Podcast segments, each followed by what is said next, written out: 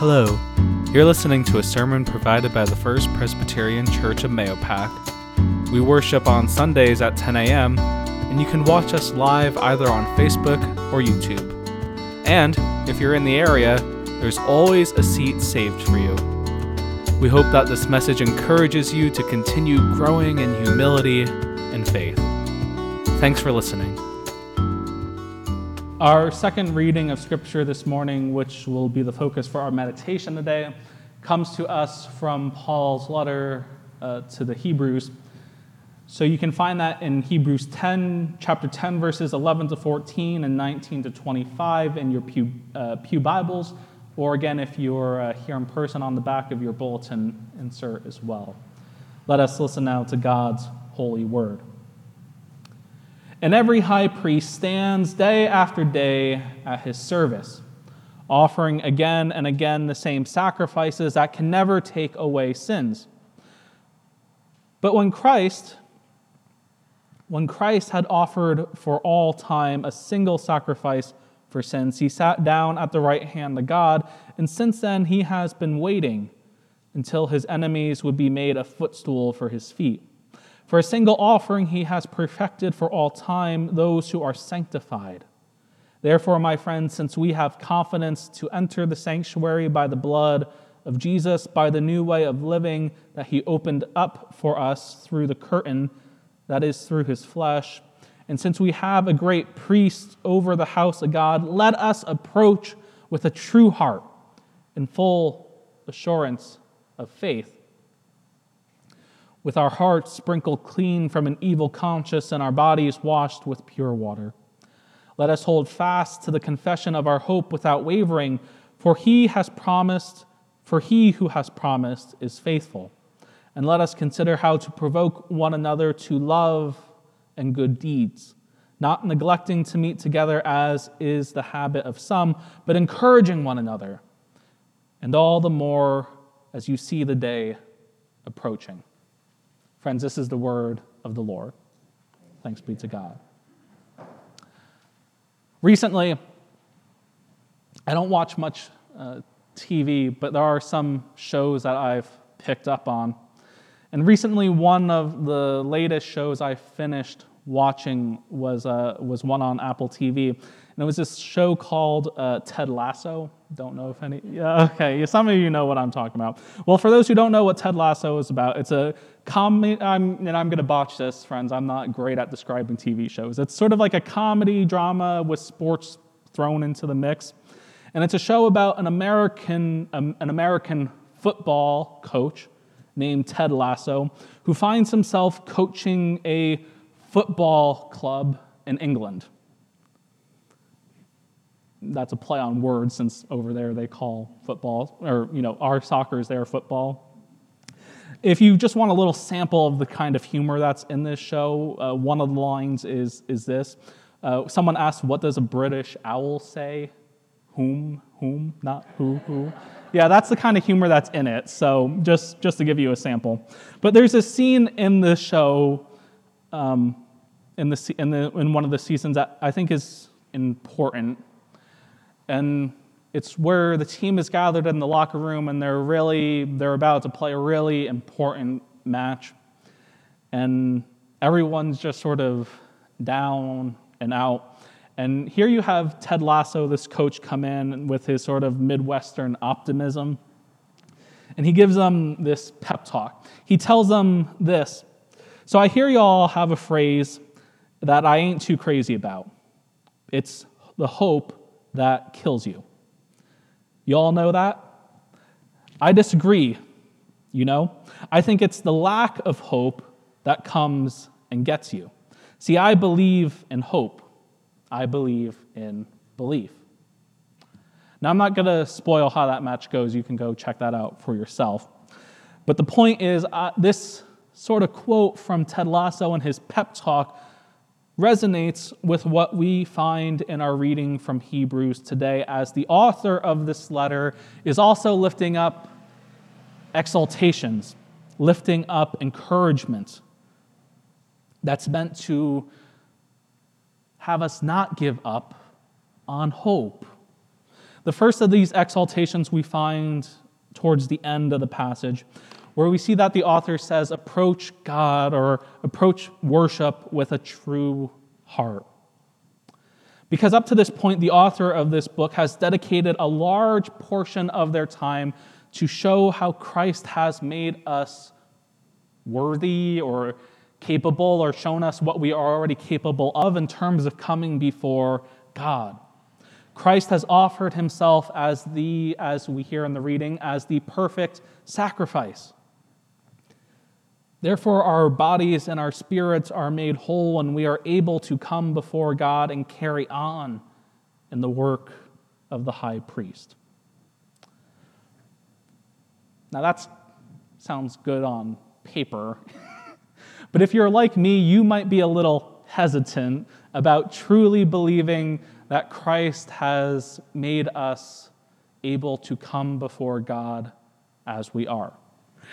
Now, I, I say that because I know that there's things that I've said or things that I've, I've maybe done that I think, oh my goodness, if Jesus really did look inside my heart, what would he find? and I sometimes think of, of this picture uh, this little meme when I ask that question, and perhaps we ask ourselves that question. Now, this is a picture of St. Jude. It's not Jesus, but it's you know it's the meme of what would Jesus you know we invite Jesus into our hearts, and what does he see inside? And and the the saint's face or Jesus's face there is like shocked, like oh my goodness. Now I don't know about you, but I, I sometimes feel that way. I feel hesitant or embarrassed in the way that this meme captures. But what the author of this passage is saying to us today is that that's all wiped clean. Christ has opened the life way for us to come. So we can approach God with hearts that are true, hearts that are open to come and serve. Because regardless of whatever Jesus finds, he beckons us to come. Come with a heart that is open to worship, a heart that is open to growing, a heart that is open to all these things, friends, so that we can come and worship, be filled, and then go out with a joyful heart to serve.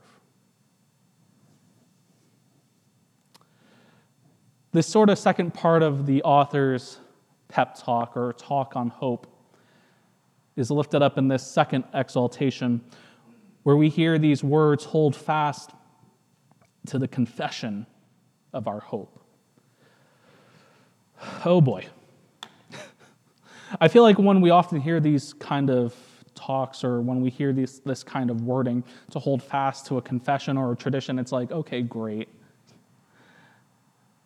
that just means I'm supposed to do what everyone's done before me and there's no room for change. But that's not the point that Paul is trying to make in this portion of the text. For us to hold fast to our confession, to hold fast to our tradition of hope, is not meant to constrain us.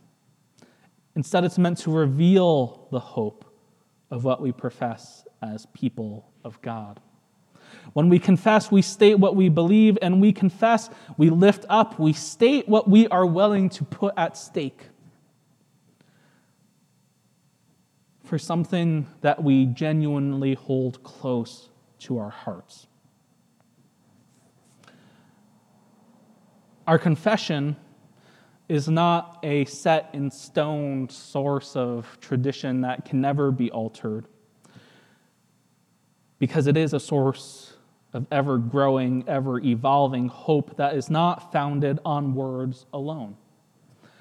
Because while we do pass on in our oral tradition and our written tradition things that are important to our faith, we have a history of ancestors as well who have revealed the ways in which God has fulfilled the promises made to us and continues to remain faithful by calling women and men and people of all walks of life to be something more than they thought they could ever be.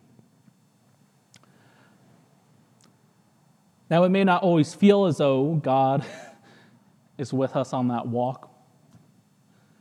It may feel like we're doing parts of it alone, but we're not alone. As we profess, as the author says, a belief, a confession of hope,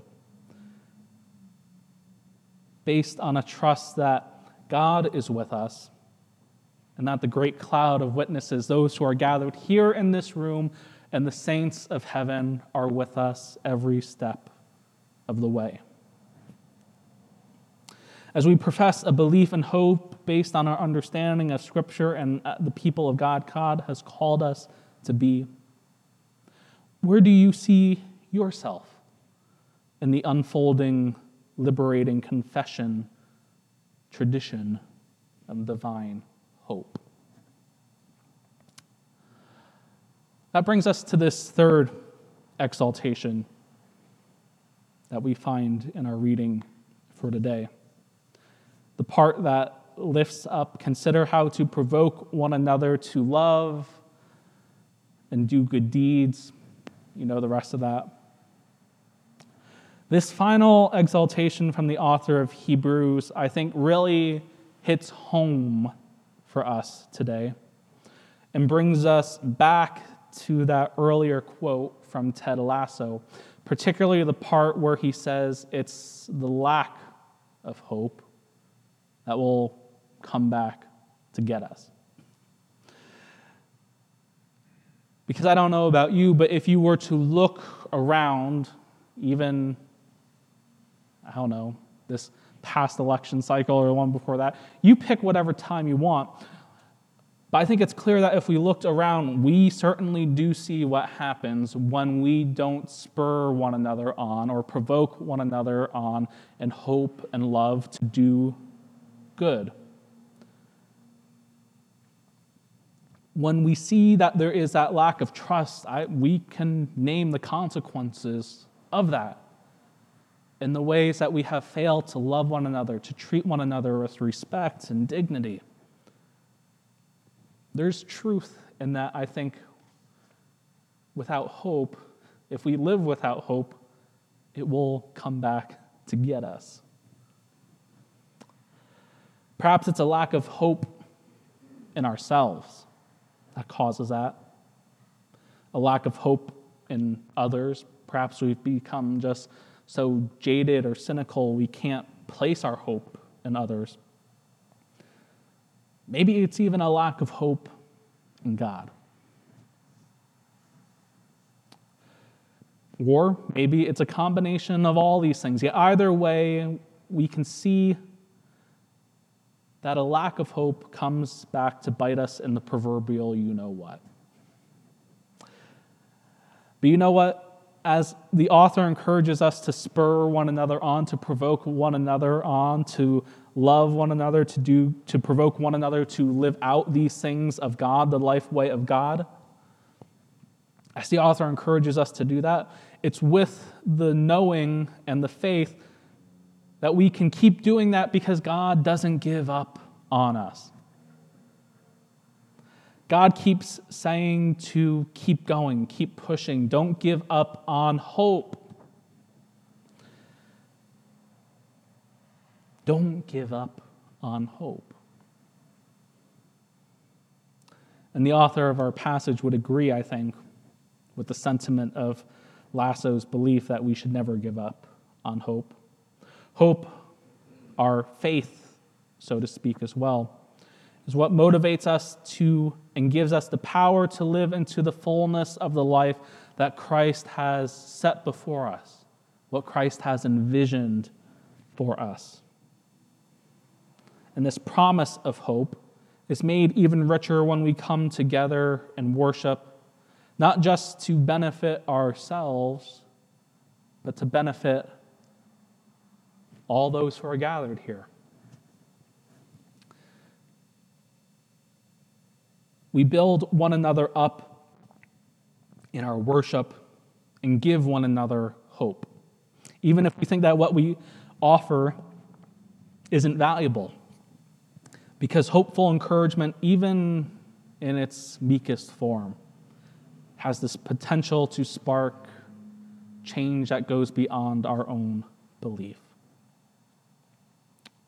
Friends, as we hear these words from the author of Hebrews, and as we continue on in a series of reflections on stewardship and discipleship, we are asked this day to consider how we are living out this message we hear about hope found in our reading.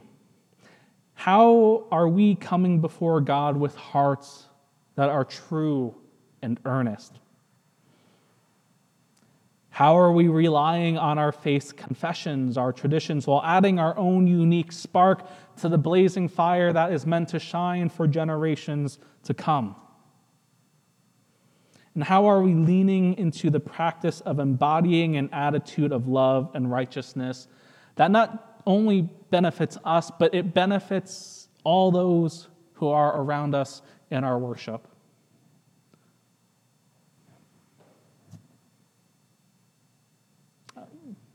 I don't expect you all to answer right now, but those are things for you to think about, obviously.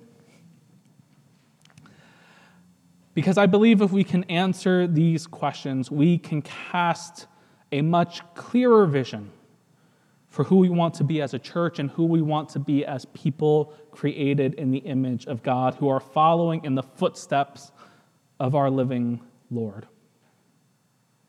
Now, at this point, I, fear I'm overcomplicating things. So I'll end with the simple truth reiterated once more by our Midwestern friend who said, I believe in hope. Amen. Thanks again for listening, and we will hold you in prayer as we head into a new week. If you'd like to learn more about our church and ministry, or if you'd like to learn how you can support us, you can visit our website at mayopackchurch.org. Until next week, God bless.